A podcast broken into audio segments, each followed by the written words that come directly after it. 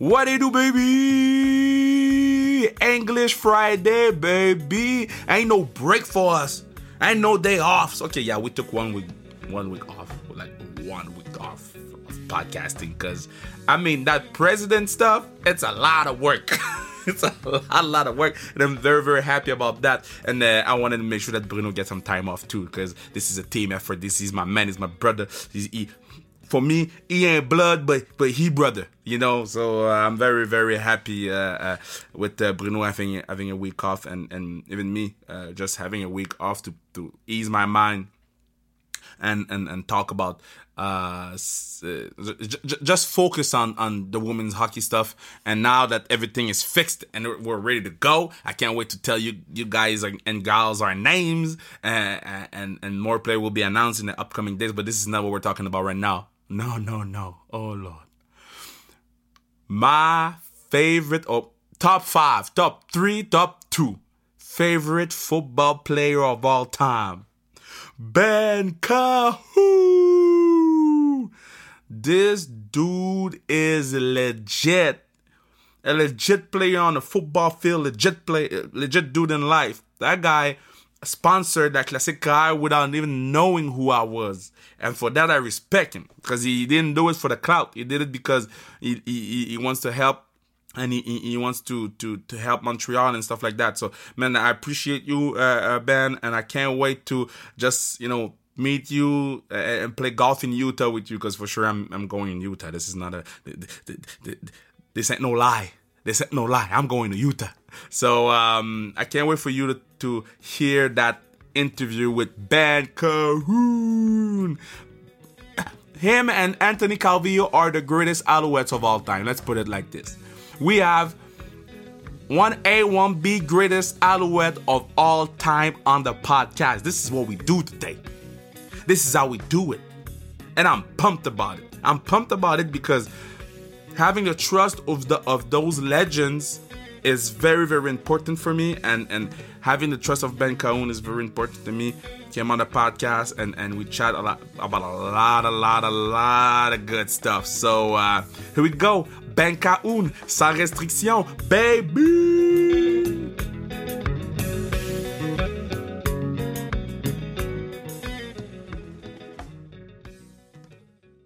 I'm very, very, very, very happy to have, have him on the podcast. This dude is the greatest receiver that the Montreal Alouette has ever seen. You know him as Ben Cahoon, but I know him also as the G two G bar boss. How you doing, Ben?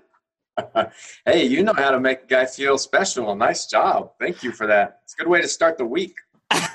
Hey, I, I practice. I practice in my car. I never practice. I, I practice the Ben Cahoon in my car. I never practice.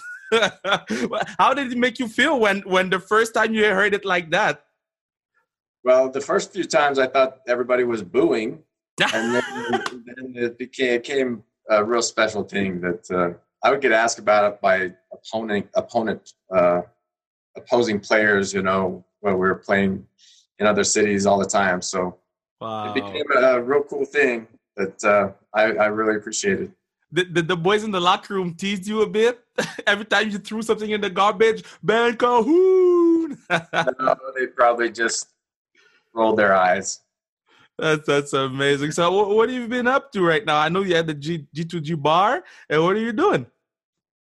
I'm doing retail sales for an awesome protein bar uh, called Good to Go, G two G protein bar. Um, we, we launched into Canada a few years ago. You know, COVID has affected things because we haven't been able to get up there as, as much as we wanted. I'm actually so excited. My wife and I are coming up to Montreal um, this week. Oh. They're Wednesday night for the game on Thursday. And um, they're going to do a twentieth anniversary of the two thousand two Grey Cup. So. Wow, this is awesome. Okay, so so what's your greatest memory of that twenty years? What, what, what makes you think of from that twenty years? Well, of that game, I mean, it was kind of a tough game because the elements, the field was so slippery. It, yeah. it was frozen over the night before, and that was a challenge. Obviously, winning the game was the um, the best part, but the the parade down Saint Catharines in downtown Montreal was absolutely amazing. That, that's to this day gives me chills whenever I think about it. It was fantastic, and the whole city came out to uh, show their appreciation and support us, and it was just a real special deal. You, you know, I missed school for that. I missed school for that day. I, I skipped. I, my first time I skipped school, it was for, for y'all. Nice. Uh, hopefully it was worth it. It's a good memory. Oh, it was amazing. But but talk to me about that era of the Alouettes, because I remember I didn't I didn't care about no N F L. I cared about those boys. Those boys were wearing the Alouette logo. And, and this era, you in, in that era, you guys were like huge superstars. Well, it was a special time for sure. And and I give credit to Mister Wettenhall and Jim Popp for putting the team together and then keeping keeping the mm. core the core together. You know, Brian Chu, Zumo Keke, um, Scott Flory, Anthony, obviously, um, and Anwar Stewart, John Bowman, those guys, you know, we were able to stay together, and we knew how to how to strap it on on game day and how to relax and have fun during the week, and um, just real good, high-quality guys and and professional the way they approached the game and respected the game. I I, I had I had Anwar on the podcast, not Anwar Stewart, sorry, I had uh, John Bowman on the podcast uh, earlier in our, in our uh, tenure on the podcast, and he said Ben was the hardest working guy, you know, in the game, but man, when we won the cup, even him, he was partying a little bit. Is it true? Well, the fine part, no, it's not true. Uh, knows how to get under somebody's skin, and he's trying to rile me, but we had a little Gatorade, drank a little Gatorade out of the Grey Cup, so uh, the team knew I don't drink, and uh, they were they were gracious enough to put some Gatorade in there before the hard stuff took over. So so so when so when y'all win the cup, okay, it's, you know, it's Montreal. It's it's it's it's a beautiful city, but but but when when it's dark outside, it's it's a it's a different city, you know. You know what I mean. So you know the guys are going to party, and you're staying you're staying in the locker room, and you're like, okay, I'll wait for tomorrow. So how does how did it go? Actually, and now I, now that I think about it, he is right a little bit. There was one, I don't I don't know which year. It wasn't two thousand two. Maybe two thousand nine, where we did. I did go out a little bit. There yeah. was a Nelly was in town. We went to a Nelly concert, and then exactly. Went to so he's not lying. I I, I apologize. I, I did forget about it, but um, I hung out with the guys a little bit that night, and it was about as crazy as it got for me over my twelve or thirteen years in Montreal. So so so were you? Because I was. Uh, we got a lot of N H L players, a lot of, of football players, soccer players from Montreal and stuff like that. But I always wondered, because, you know, hockey players are getting recognized everywhere. But in your era, yo, y'all were like, for me, actually, and especially for my generation, you were our Beatles, you know? So so were you getting recognized everywhere, or it was more like uh, here and there? Here and there, yeah. Not not too often. That's crazy. And and and did you? We're wearing helmets and pads, you know. And I'm a smaller guy, so I I would walk around town and nobody would suspect that I was a football player, because I'm, oh, I'm yeah. an average sized guy. But um, and people were very respectful, and it was always nice if people came up and said, "Nice game," or, you know, "Appreciate what you're doing out there." But but it was it was not constant for sure. Now, I've seen you take hits like. I mean, I was just walking, cli- watching clips yesterday, and I've seen you take hits and get back up like it was nothing. First thing first, who is the hardest hitter you ever faced? Well, there's there was a hit my last year, probably two thousand ten, from Wes Lysak. He was a safety in, in Calgary. I still feel it. I still feel it in my neck. He, get, he came across and hit me right in the side of the head, and Oof. Um, a little bit of whiplash. And I still, I still see the chiropractor on occasion for that one. Oh yeah, that's. I don't know why. It's, I I look at if you you look at like the best hits of the year highlights, end of the year highlights, two thousand eight best hits, two thousand ten best hits. They're always like three of them of me being blown up. So maybe I was just too slow to avoid the contact or something, but I was the blow-up artist, I guess. Was it was it something very important for you to, when you get hit, you got to get back up right away just to let them know that it doesn't affect you? Honestly, there were very few hits that hurt. Oh, yeah. I mean, it hurt the next day, uh, but there were in the, in the game, obviously you have pads on. You have a lot of adrenaline going, um, but there were very few hits that really hurt. If they hurt, then you, you usually stayed down. But um, most of the time, it was like shake it off, walk it off, and, and get back back to the huddle. But um, I think they look worse than they actually were. Yeah, I I I, I, feel, I see, I see. Uh, um, also. Uh, Um, I want to thank you because you are sponsoring our, our Classic K R uh, uh, for, for, for the, the kids uh, uh, whose family has been affected with leukemia. So I, I want to very, very thank you because it's it's not um, – I, I, I didn't know you. And then when the girls called me and Daphne and Charlotte called me and said, Ben Cahoon wants to, to send bars to the to the, to the event, I was like, man, the Ben Cahoon I know? I think I, I screamed for five minutes because that's my dude, you know. And and I want to thank you so much for uh, uh, being uh, uh, so fast on the uh, on the trigger and, and, and helping us on, on that day. Hey, so happy, and, and obviously it's a wonderful cause, and and um, my heart goes out to any family that's fighting that battle. Uh, but we're happy to donate bars to good causes because the product is amazing, and if people people try it, they, they buy it. So um, it's it's a win-win. And uh, but obviously, um, we're happy to support a cause like uh, leukemia. Thank you so Child. much. Now, now I, I need to know. I need to know. The hell happened on that field goal? They put you. They, they made you kick. Yeah, that's. I never. I never kicked a field goal in a game in my life, high school, college, pro. And uh, Damon Duval got kicked out. I think Toronto, they knew Damon was a little bit of a, of a, you know, short fuse maybe. And uh, they were egging him on. They had guys that were just attacking him and trying to, trying to get him to react. And near the end of the game, he did. He got ejected because he threw a punch. And it was like, what, what happened now, you know? So I just kind of screwed around in practice a lot because I was the holder. I was always hanging out with the field goal guys. And I played soccer my whole life. I liked kicking the ball. So I was just the guy that that uh, would try to win money off guys during during practice and, and bet whether I could make a field goal. Um, so comes down the game, comes down to the wire, and and coaches asked me, hey, what's your range?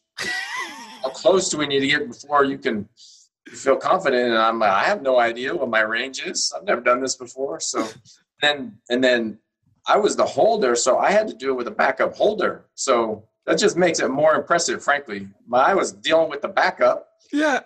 Uh, he can't, it was Marcus Brady, and Marcus comes to me and he's like, hey, do you kick off the tee?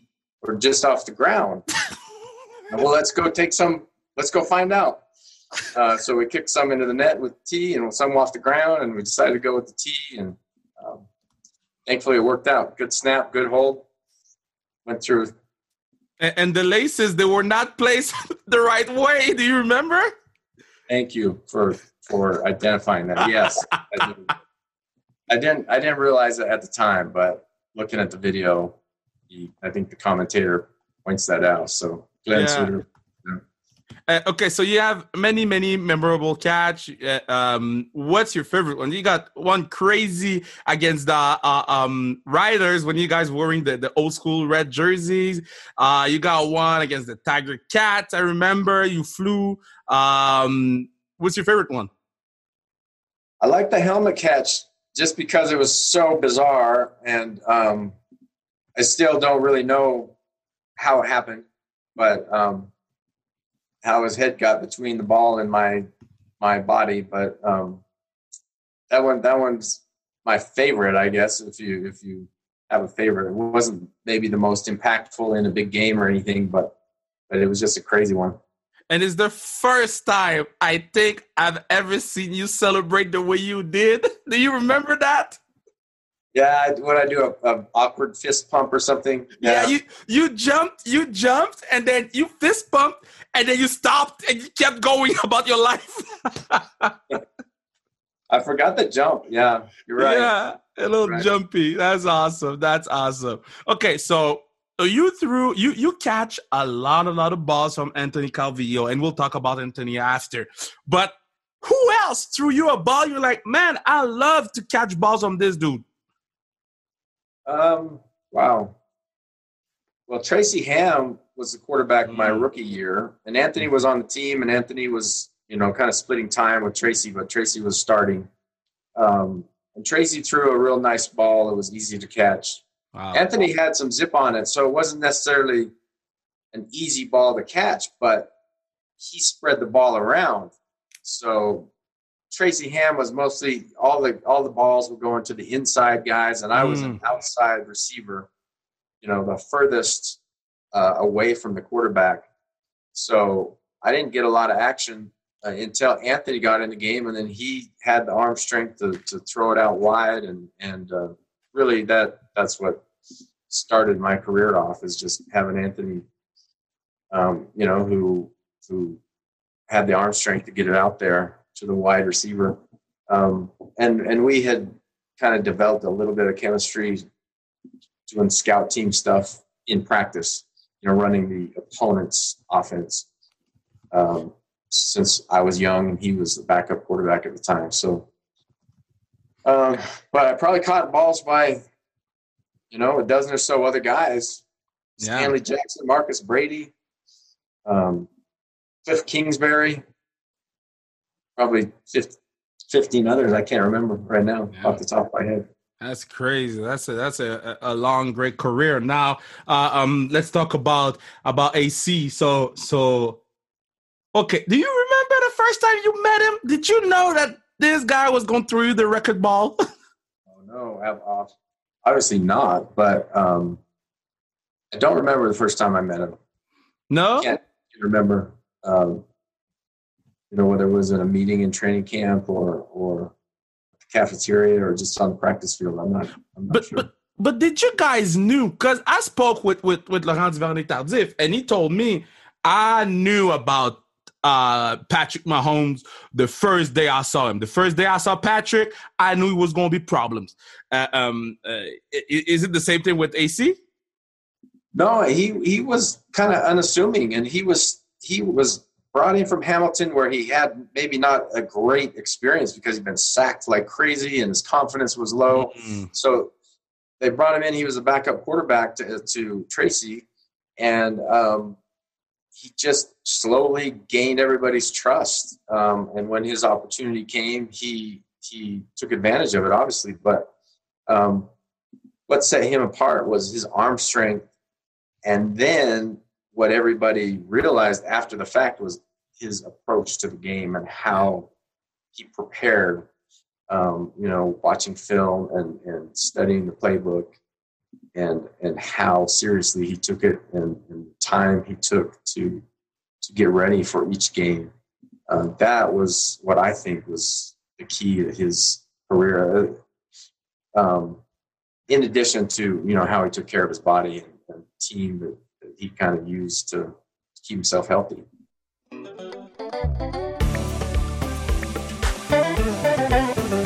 Yeah, it's that time, that time that you can make sure that this podcast lives on forever, forever, ever, forever, ever by buying our merch at the zone K R dot C A, or you can buy your tickets for La Classic Car. Buy your tickets for Classic Car. Be there, be there, be there. It's going to be awesome. And it's for kids that are affected with leukemia. We got to fight this disease. And it starts with events like this, and, and, and people giving money, and people being involved, and people being nice. So let's go, baby. Let's go. Let's get invested. Let's be there. Let's enjoy a great day of hockey, and let's continue to enjoy the great podcast with Ben Cahoon.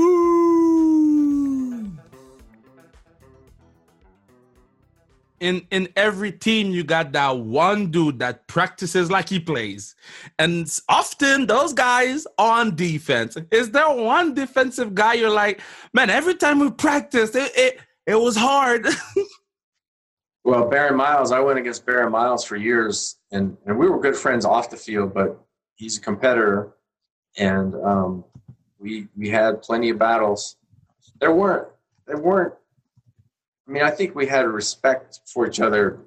Most D Bs, you know, I, w- I wasn't hanging out with most most D Bs off the field because we were battling um, each day at practice. So it kind of got personal at times, and and uh, I was I was trying to keep my job and fight for my, you know, to keep a living and and earn a living, and and uh, but Aaron Miles was he was.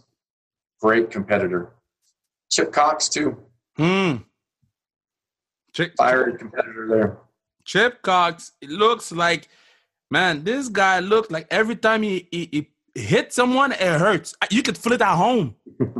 Okay, so when when when you retired from Montreal, okay, you, you started coaching football. I coached football for fifteen years now, and I know when I stopped, I didn't, I never played pro, but when I stopped, I had to recalibrate my intensity in the games from me playing to me coaching. Is it something that you had to do? Um, well, what do you mean by recalibrate? What you're talking about? Because it, it, it gets very intense, because sometimes you know what the player should do, and, and, and the player is not doing it. And you're like, man, if, if I wasn't that situation, I could have been doing this play. And then It's, it's it's a different level of intensity, but you still gotta be intense. So so yeah, I was wondering if uh, on your side it was the same thing. Yeah, it's it, that's that's the hardest part of coaching that I found, was just the trust you have to give in these young kids, hmm. and and you you teach them and communicate and, and try to correct and and um, train them, but then it's up to them, you know, and you're you're almost helpless on the sidelines. You can make some corrections and some suggestions, but um, it's just a lot of a lot of teaching and training, and then trust. It's like it's like parenting. Uh, yeah, you try to teach the correct principles, and then they let them go figure it out for themselves. And um, it, it's not easy, especially, you know, for control freaks like you and me, probably. Yeah, it's it's crazy. Do, do you? So so you, you're now working in retail and sales. What can you bring from your football career to G two G bar? Well, I just, I think just tenacity and just um, persistence. Mm. I mean, I'm in sales. I've never considered myself like a salesman guy, type of guy, but um, I think most sales is just persistence and follow-up and, and um, you know, making adjustments.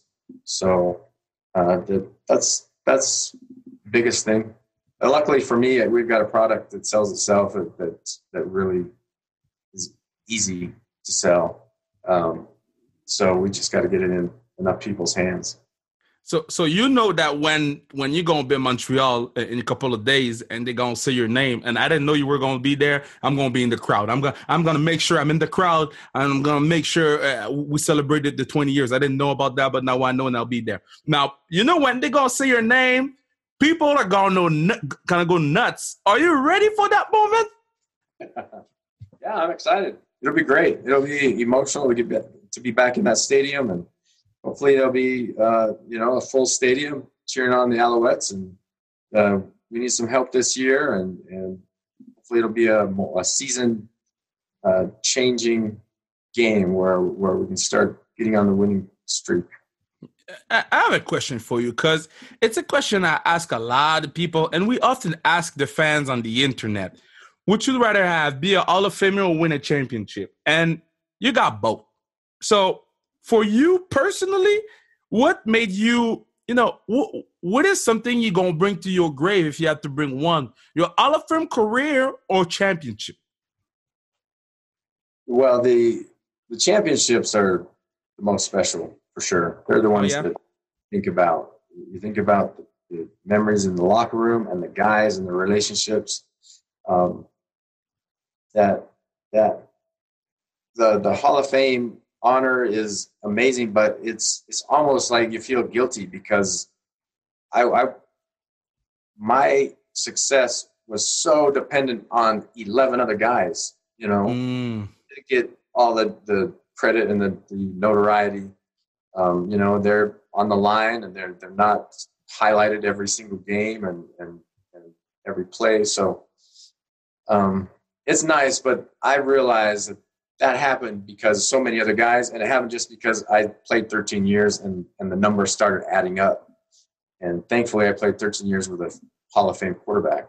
So. Um, That's that's kind of icing on the cake, but when when I think about my career, I just think of times in that locker room, um, hanging out with the guys, eating at pregame meals at the keg, you know, and and just chilling with the boys, and and that's those are the, the special things, the relationships.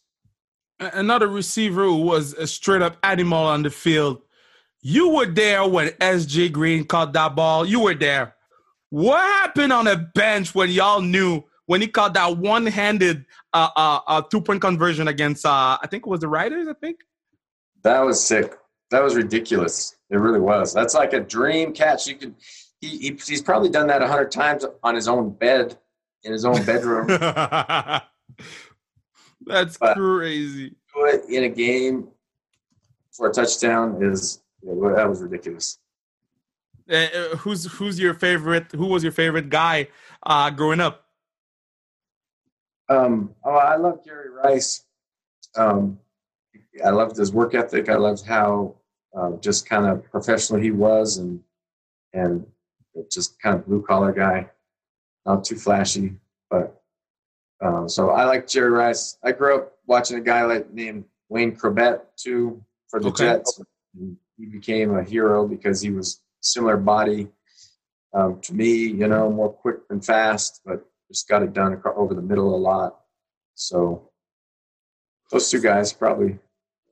Do, do, do you think, and, and and I don't know if it's it's appropriate to ask, but do you think you would have the same career in our era?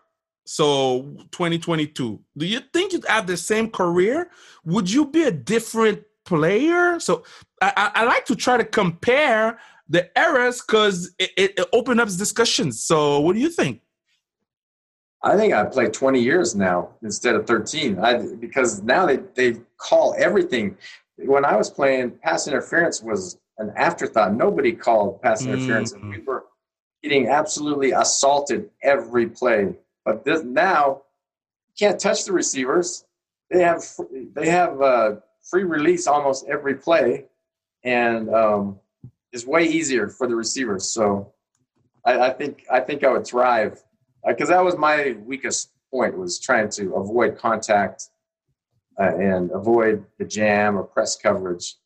And uh, when I was playing, they let a lot of stuff go, those refs. So now it's different. You, you never, you never answered back at somebody uh, because I was asking people, and they're like, "Man, he's he's you can talk to him, but he ain't talking back." You never answered. I did, I did a, a couple times, and it went so wrong that I, I, I cannot smack talk anymore. So it was just embarrassing. I, there was a guy on our team. He was on our team on the Alouettes for I don't know. Three or four years, good guy, great friend of mine, Kelly Malvo, and then he yeah. went over to and he was a halfback, defensive back, so I was going against him, and we knew we were, knew each other, we were comfortable, um, and his buddy, one of his other defensive backs, was like grabbing and holding like crazy, and I was getting frustrated, and I just blurted out. I pointed to him after, like I got up, pulled myself off the ground after he threw me down.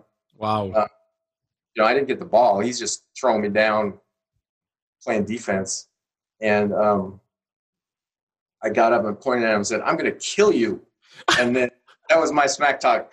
And the next play, Kelly Malvo comes trotting over after the play and goes, did you just tell, like, I think the other guy's name was Kelly too. Did you just tell Kelly you were going to kill him? And I just roll, yeah. And everybody just started laughing at me. Like, that's, that's all you got, Cahoon? You're going to kill him?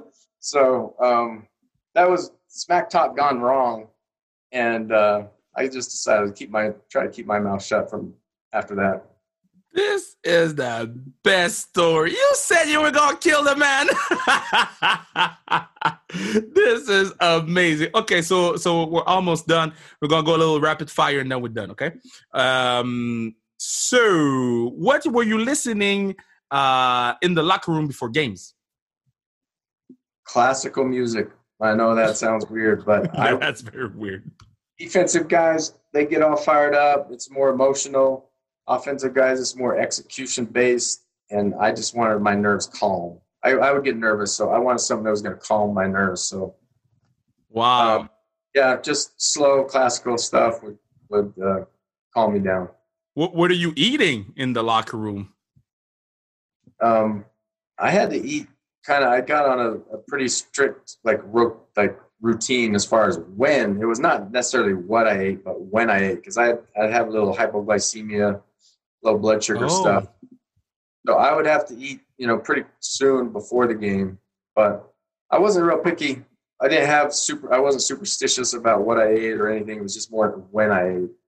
Um, and then later in my career, I learned all this stuff, you know, about fueling and, and, and, um, you know, having, making sure you had protein that, that, that kept you fueled and, and the right amount of carbs to, Get your energy, keep your energy up, and and that that changed the game for me. Is just staying hydrated with the right number, the right amount of carbs throughout the game, so I, you know, you wouldn't uh, bonk or lose it at the end of the game and be weak and, and tired at the end of the game. With uh, what, what, who would have you wished to played with?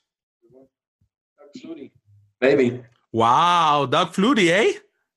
Yeah, wow. I, missed, I missed him completely. My first year, I think, was the year after he retired, but he was just fun to watch and uh, an icon, obviously, but it would have been fun to play with, I think. Okay, and last question, last question. If you were not a football player or the the, the, the top salesman, retail guy for G two G bar, that, I, I'm a rep that bar. You help me, I help you. I'm a rep that bar everywhere I go. Uh, if you were not uh, one of those two things, what would have you been? What profession?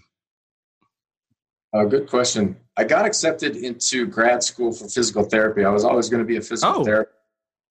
Um, but obviously it didn't work out. But uh, I wish I'd be a professional golfer. I think that's where it's at.